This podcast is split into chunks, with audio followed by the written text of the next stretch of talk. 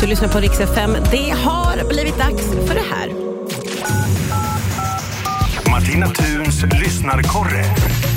Ja, visst är det så. Ett favoritmoment och idag har vi med Ulrika som är korre både här hemma i Sverige och i Frankrike. Hallå Ulrika! Hej Martina, eller bonjour, Ja, som jag ibland säger. snyggt där. Jag vet att idag ska vi prata om situationer som du har hamnat i där du inte har hanterat franskan så bra och vad det har lett till. Vad har du varit med om Ulrika? Ja, ehm, så här var det, eller en utav dem, vi har ju flera faktiskt, men eh, en, det var när jag var inne och skulle köpa en mattpiska på en stormarknad.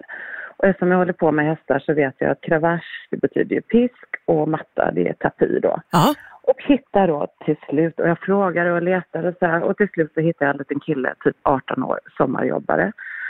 Och han vet ju såklart inte heller, så jag tänkte jag freestylar lite. Så jag pekar på golvet och så säger jag tapi. Samtidigt då som jag slår i luften med min andra hand och så skriker jag kravasch väldigt tydligt. Och, och den här killen han sjunker liksom längre och längre och längre ner på golvet som man samtidigt säger då nej madame, nej, nej, nej madame, merci, nej slut så inser jag att nej, nej jag tackar ju för mig och hittar vägen ut själv. Så Ulrika, och det är Ja, fruktansvärt. jag vet. Och stackars denna pojken, han är scarred for life, stackarn. Ja, jag vet inte vad de här terapipengarna var tvungna att gå till, men jag tror den här tokiga svenska turisten i alla fall. Åh herregud, du har en situation till vet jag. Ja, och det är när inte kroppsspråket eh, fungerar så tänkte jag att ja, då kör vi papper och penna. Ja. Och det här var när jag var inne i en annan butik som tur är och skulle köpa en X-krok. Eh, och jag försöker förklara och han bara nej, nej, jo, jo, säger det är absolut. Så att jag ritar då den här X-kroken och i slutändan så ser det ut som en liten gubbe med en megapenis.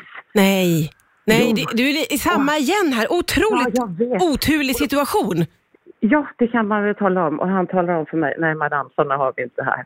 Nej, okej. det, det är liksom ingen ände på den här förnedringen när jag jag- går ut och handlar. Jag hör ju det. Vad har, du, vad har du lärt dig av de här situationerna Ulrika?